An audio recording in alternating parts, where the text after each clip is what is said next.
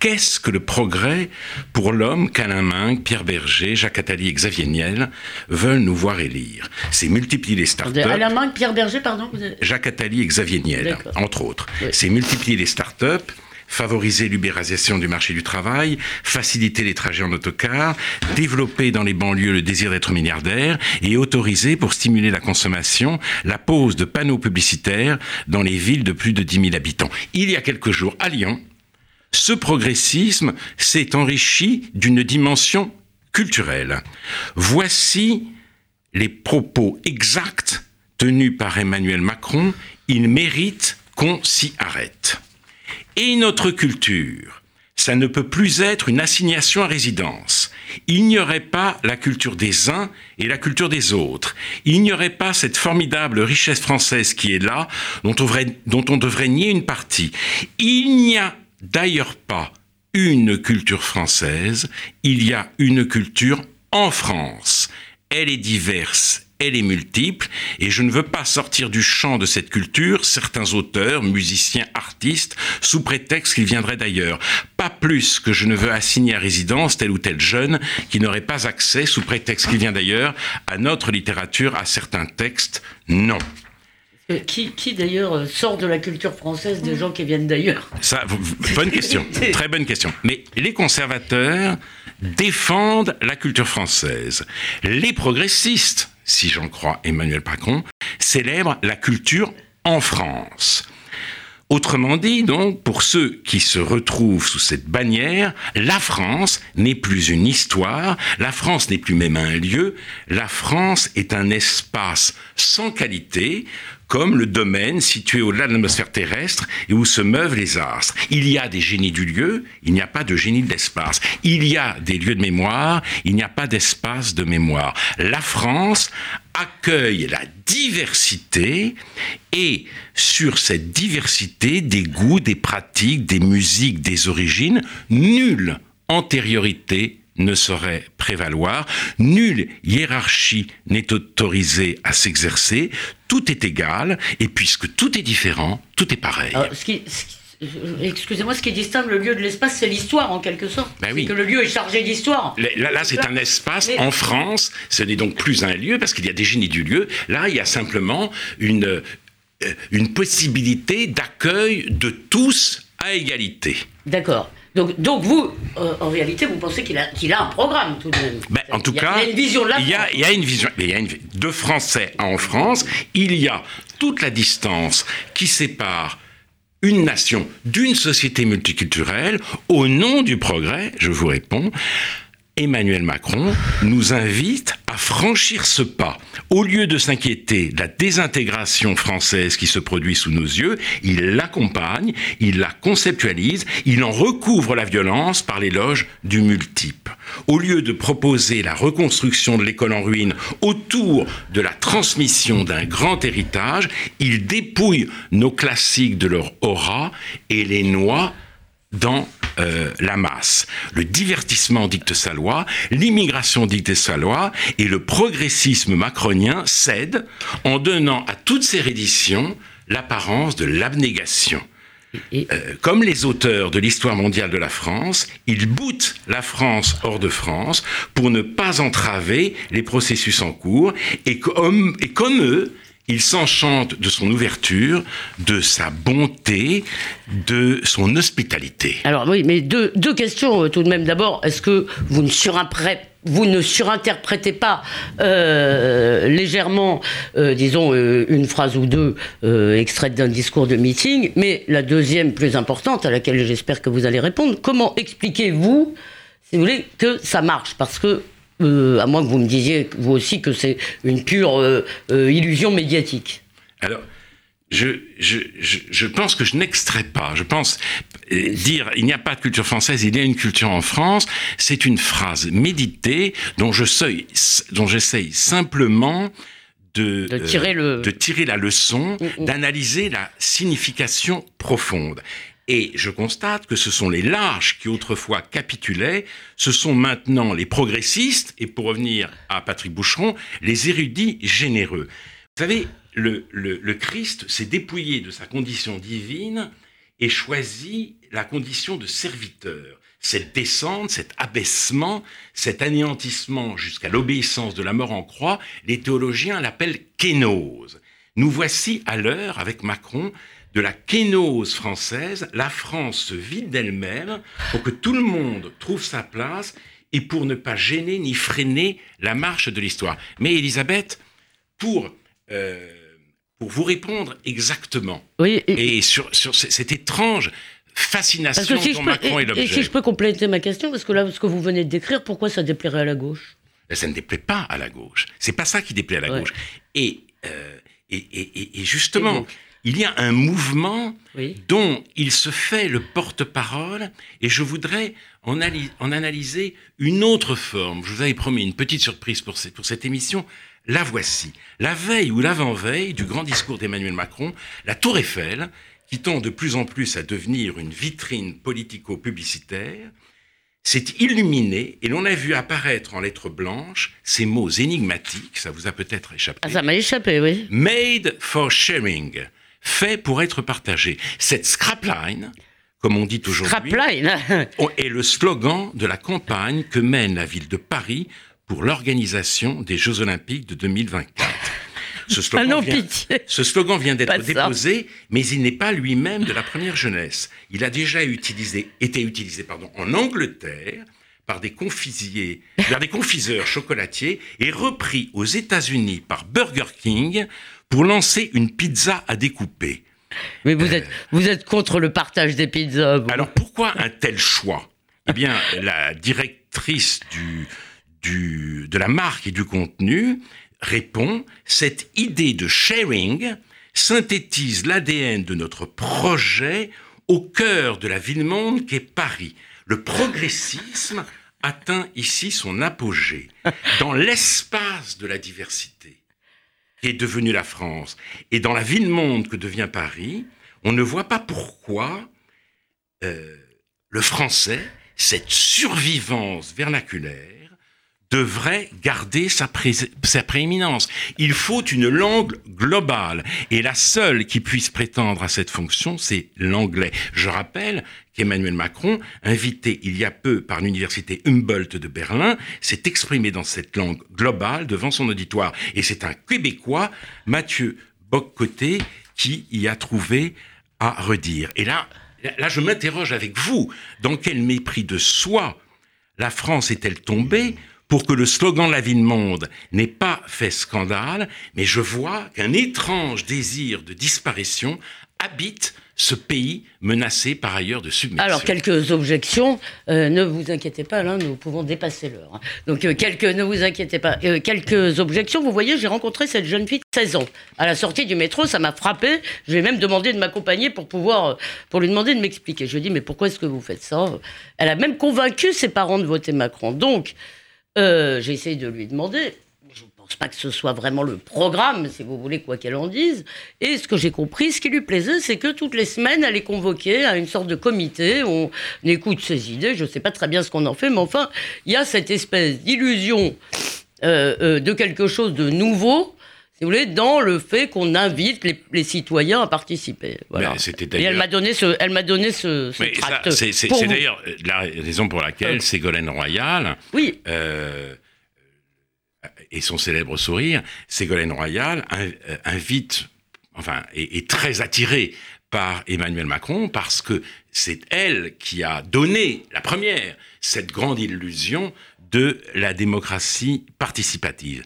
Reste que si ne, rien ne vient déranger les plans de la Providence, eh bien, Emmanuel Macron sera le prochain président de la France Monde. Oui. Et la France Monde, ça correspond au désir d'un Sénat- d'un- d'un certain nombre de gens, mais en faisant de la diversité la valeur suprême, il réussira le prodige d'accélérer à la fois la division et l'uniformisation en cours. Et, et vous croyez vraiment que, euh, dans le fond, que nous aurons ce choix, euh, que le deuxième tour peur. sera ce choix Non, je ne sais entre pas. euh, Emmanuel Macron et Marine Le Pen? J'ai peur, parce qu'un autre scénario aurait pu avoir lieu avec François Fillon, mais euh, le, le Penelope Gate, selon toute vraisemblance, sera fatal à celui-ci. Il a déjà été condamné par le tribunal médiatique, et comme le candidat de la droite et du centre euh, s'avise de dénoncer ce tribunal, la condamnation s'aggrave.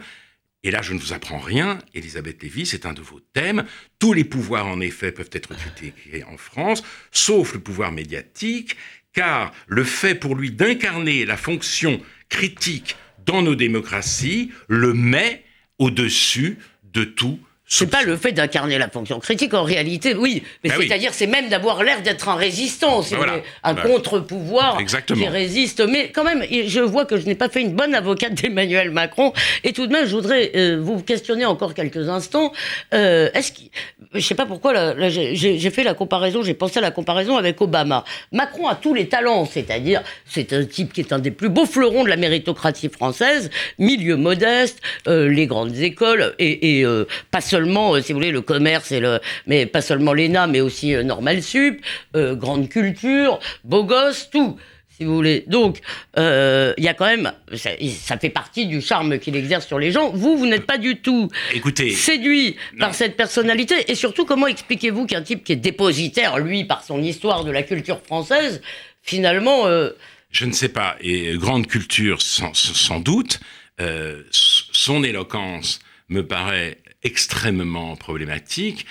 les phrases que je vous ai lues ne témoignent pas d'un maniement de la langue exceptionnel, mais euh, je, pense euh, surtout que euh, avec Obama, il y avait l'espoir de, de l'entrée de l'Amérique dans une ère post-raciale, c'était tout le sens de son Yes, we can.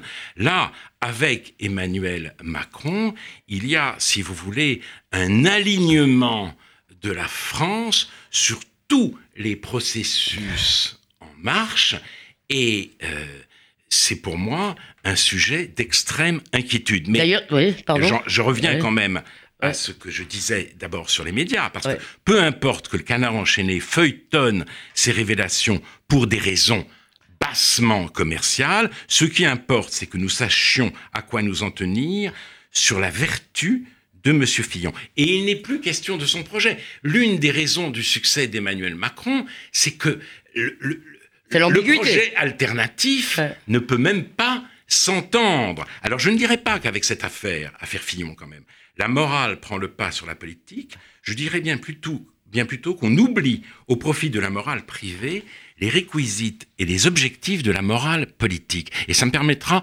de euh, poursuivre ma critique de Macron. La morale politique, c'est le souci du monde.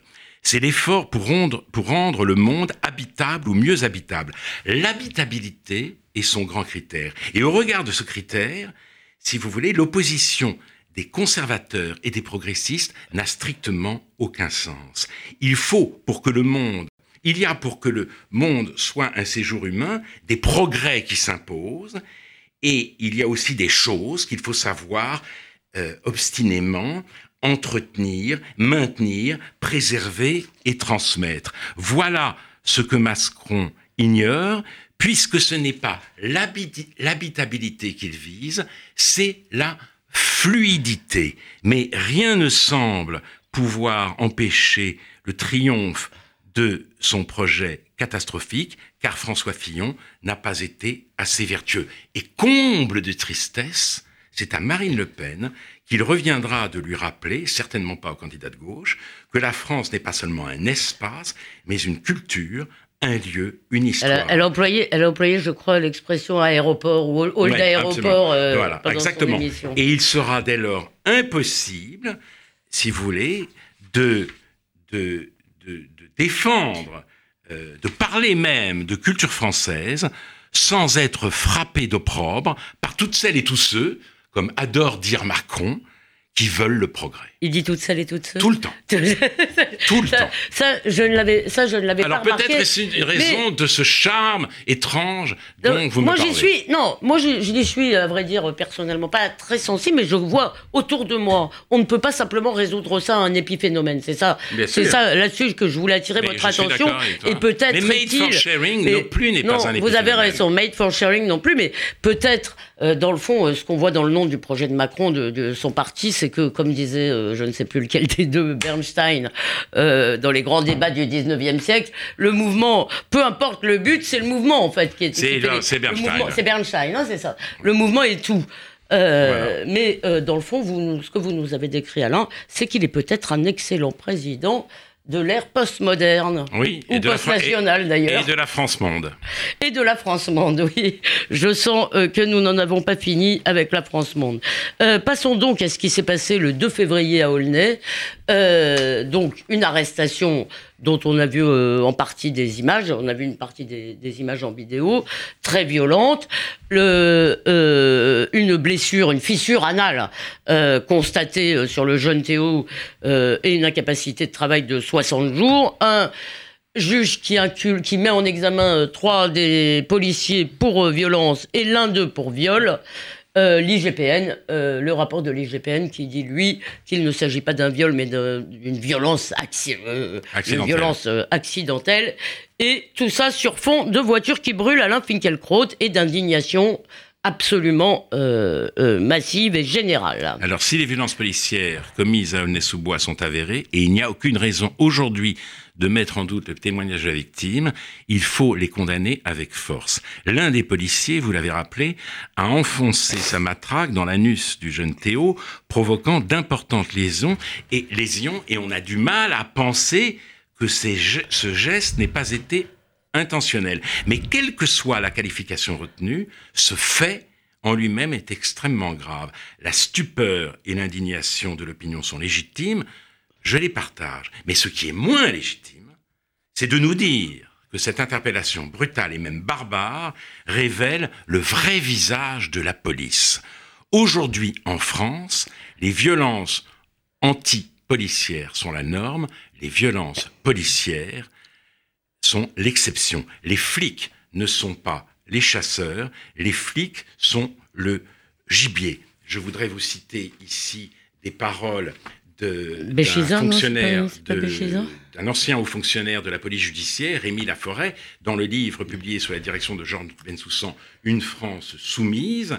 Les violences au quotidien visent désormais les institutions, dont la police elle-même, jets de pierre sur les voitures en patrouille, attroupements hostiles à l'occasion de toute intervention, des groupes de jeunes en forte majorité issus de l'immigration maghrébine ou africaine entravent les interventions, arrachent les mises en cause des mains des fonctionnaires, font irruption dans les commissariats, attirent les policiers dans des embuscades, se livrent à des pare-chocages, des attaques à coups de barre de fer, des jets de plaques d'égout du haut des passerelles ou de pavés du haut des toi. Euh, le politiquement correct, cette volonté éperdue de ne pas savoir, s'est saisi de l'aubaine qu'est l'interpellation du jeune Théo à Aulnay-sous-Bois pour recouvrir la réalité. À, cette occasion, le parti du déni reprend du poil de la bête, l'idéologie se venge de tous les faits qui en contestent le règne. Mais pourtant, pourtant, il y a eu Viry-Châtillon quand même. Mais oui, mais là, il y a police répressive contre jeunesse en déshérence. Cette opposition fait son grand retour, alors même que les émeutes dont vous venez de parler, qui ont éclaté après les événements d'Aulnay-sous-Bois, confirment les propos du haut fonctionnaire de la police que je viens de citer. Le rap vomit sa haine, et ce sont maintenant des rappeurs qui, avec la bénédiction de la presse bien pensante, réclament justice pour Théo. Si j'ai le temps, si j'ai un peu de temps, je voudrais montrer que la même logique on a cinq minutes. Que la même logique est à l'œuvre dans le nouvel épisode de l'affaire Polanski. Vous l'avez cité. Ah, Encore une autre surprise. Alors voilà. Je, ne m'attendais pas à l'irruption de l'affaire Polanski. a été choisi euh, le 18 janvier euh, pour présider la 42e cérémonie des Césars. Un déluge de protestations s'est alors abattu sur lui à la vitesse des réseaux sociaux, comme le rappelle Caris Fabre dans Le Monde, et les associations féministes ont rappelé que le réalisateur multiprimé était aussi accusé de viol sur une mineure de 13 ans. Devant le scandale, Polanski a annoncé le 24 janvier qu'il renonçait à présider les Césars. Alors, voilà pourquoi je cite cette affaire. Et il n'y a pas eu d'ailleurs de. Euh, j'ai trouvé d'ailleurs que les responsables, je ne sais pas qui c'est qui décide, mais qui décide, mais les responsables ont décidé qu'il n'y aurait pas d'autre président. J'ai trouvé ça plutôt bien. Oui, en effet. Mais interrogé par la même journaliste du Monde, ah, le sociologue Éric Fassin. Ah. grand représentant français du multiculturalisme, dont nous avons parlé tout à l'heure, a dit ceci, qui est très intéressant. Certes, notre regard sur la pédophilie a radicalement changé, mais même dans les années 70, Polanski était poursuivi. Il est donc difficile d'invoquer la liberté sexuelle de l'époque pour justifier le viol d'une mineure non consentante droguée à son insu. Reste aujourd'hui un argument, la liberté de l'art, mais l'idée que les artistes ne seraient pas soumis à la loi sexuelle commune, que le sexe n'est pas politique et que la France est un monde à part, appartient à une époque révolue. Personne n'a jamais invoqué la liberté de l'art à propos de Polanski. Et mais si les mots ont un sens, on ne, on ne devrait pas parler de pédophilie, car la jeune Samantha Eitner, qui au moment des faits en 1977 avait 13 ans et 9 mois, était nubile, qu'elle n'était plus vierge, qu'elle avait un petit ami. Alors, je ne veux pas ici revenir sur l'affaire elle-même, ni me livrer à un plaidoyer en faveur de Polanski. Je peux rappeler que euh, euh, euh, la, la, la, la, victime veut absolument tourner la page, qu'un arrangement financier a été trouvé et qu'elle est elle-même, elle dit elle-même que cette affaire, la longueur de cette affaire, lui a fait plus de mal encore. Oui, oui, elle demande, elle, a demandé explicitement, elle s'est présentée au tribunal pour demander explicitement l'arrêt des poursuites. L'arrêt des poursuites. Mais ce qui me paraît révélateur, et c'est la raison pour laquelle je, me suis risqué à cette comparaison scabreuse, c'est que le même Éric Fassin déclarait au lendemain des agressions sexuelles de Cologne, ceci. Le ah. métier des sciences sociales est de se méfier des explications essentialistes. Ah. Ce n'est pas parce que ces gens sont musulmans qu'ils ont commis ces actes il y a une finalité politique. À qui s'en sont-ils pris? À des femmes allemandes blanches. Ils ne sont pas allés violer des prostituées. Cela donne un sens à leur violence. Alors, de Polanski à Aulnay-sous-Bois. C'est Pascal Bruckner, je vois. Euh, oui, c'est Pascal Bruckner, dans le livre de Pascal Bruckner, que, que vous avez pêché cette. Euh, je, je, la connaissais. Vous la connaissiez, alors là, moi, je Mais je, je la retrouve dans le livre de Bruckner, Un racisme imaginaire. C'est une, une pépite. Mais de Polanski à Aulnay-sous-Bois, c'est la même logique, le même roman, la même réduction du monde à l'affrontement des dominés et des dominants qui sont à l'œuvre. Qui sont à l'œuvre. Et nous voici à nouveau condamnés à vivre au pays du mensonge déconcertant. Bref. Donc on dira. Le, le, non, euh, ça c'est. mensonge déconcertant, c'est Anton Siliga, ah, c'est un, euh, c'est un, un, opposant au communisme croate qui a écrit ce livre extraordinaire, Au pays du mensonge déconcertant, mensonge sur la réalité des violences antipolicières, la, la fracturation euh, de, de, la France, l'impunité des, euh, euh, des, trafiquants euh, de drogue dans les banlieues, la progression euh, de, de l'islamisme, mensonge pour ce qui concerne la réalité de la situation des femmes du fait du nouveau paysage démographique de l'Europe. Bref, le politiquement correct n'est pas mort, il a même de beaux jours devant lui. Ah, mais euh, vous n'allez pas terminer, j'espère, toutes les émissions avec une conclusion aussi euh, déprimante. Euh, cher Alain, tout de même, quand même, pour qu'il n'y ait pas d'ambiguïté sur la question, il est quand même tout à fait normal que la police représente l'ordre, l'État c'est le, détenteur de la force, de la force légale. Est-ce qu'il n'est pas normal, si vous voulez, que, nous soyons indignés quand elle n'a pas un, comportement exemplaire Il ne s'agit pas simplement d'un comportement non exemplaire, il s'agit d'un comportement euh, délictueux, même criminel. Donc je l'ai dit au début et je le répète parce que vous m'en donnez l'occasion. Euh, l'indignation est légitime. Je partage cette indignation. Il y a quelque chose de honteux dans ce qui a été fait là. Nous en saurons davantage avec le procès, parce que le procès, c'est le contradictoire. Une vérité apparaît euh, avec, justement, le déploiement du contradictoire, mais nous en, nous en savons assez pour manifester notre solidarité avec le pauvre Théo, reste que l'utilisation de cet événement, son instrumentalisation idéologique, sont absolument critiquables, voire scandaleuses. C'est vrai. Et, euh, par ailleurs, je dirais que l'affaire Polanski et l'affaire Fillon révèlent peut-être aussi une espèce d'utilisation, une espèce de morale rétroactive euh, qui risque de nous entraîner, si vous voulez, dans un concours de vertu euh, qui n'aura jamais, jamais de fin. Merci, euh, cher Alain Finkielkraut, de nous faire profiter de votre cœur intelligent.